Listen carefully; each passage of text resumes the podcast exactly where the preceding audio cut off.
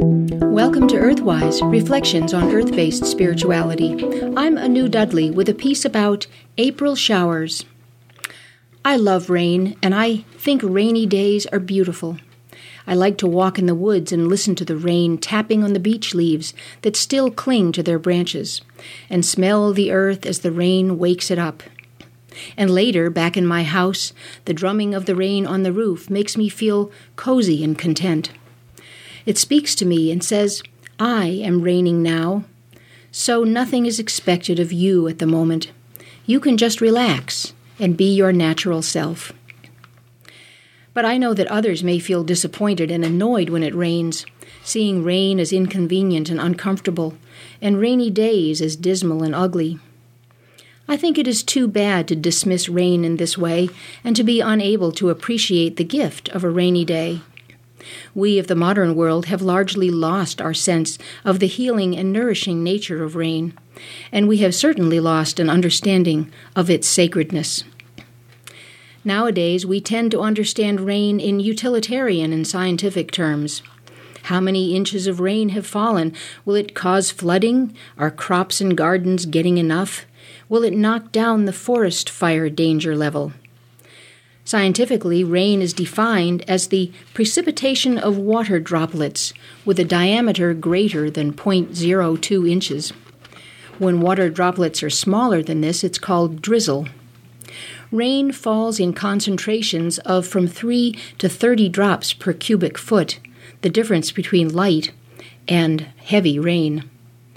Raindrops form either when small water droplets collide and coalesce into raindrops or when snowflakes melt as they fall into warmer air near the ground. Ancient and indigenous peoples also had scientific and utilitarian perspectives on rain, gained from generations of observation and experience. But unlike us, they had a reverence for rain as a sacred thing that was yet another expression of the benevolence of the divine creator. In classical times, rain was envisioned as the male sexual element that fertilized Mother Earth. Storm gods began to appear in classical mythology. They banged their hammers to make thunder, hurled their flashing lightning bolts, and became immortalized as sexual predators of goddesses and mortal women alike. But in prehistoric times, when the goddess was venerated as the divine creator, rain had a gentler and more nurturing quality. It was a heavenly blessing, an agent of purification, and a symbol of spirit lovingly touching the earth. Archaeological evidence from the old Europe, Europe epic illustrates that ancient peoples thought of the goddess as the source of life giving rain. Rain was equated with her milk and appreciated as a divine source of nourishment. Innumerable figurines have been found that were painted with vertical, wavy, and zigzag lines, gently flowing down from the mother goddess's breasts, mouth, and eyes, depicting her as the benevolent dispenser of divine rain, the water of life. Now that April showers are upon us, we can experience the nourishing qualities of rain. We can feel the rain on our faces, inhale the freshness that rain brings, and reflect on how rain connects us to all other living beings and all other places because of how it is made.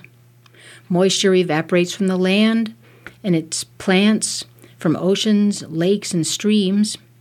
It rises up into the sky and forms clouds, which can travel thousands and thousands of miles until it falls as rain upon the earth beneath. Imagine we could be feeling the waters of the Pacific Ocean on our outstretched hands.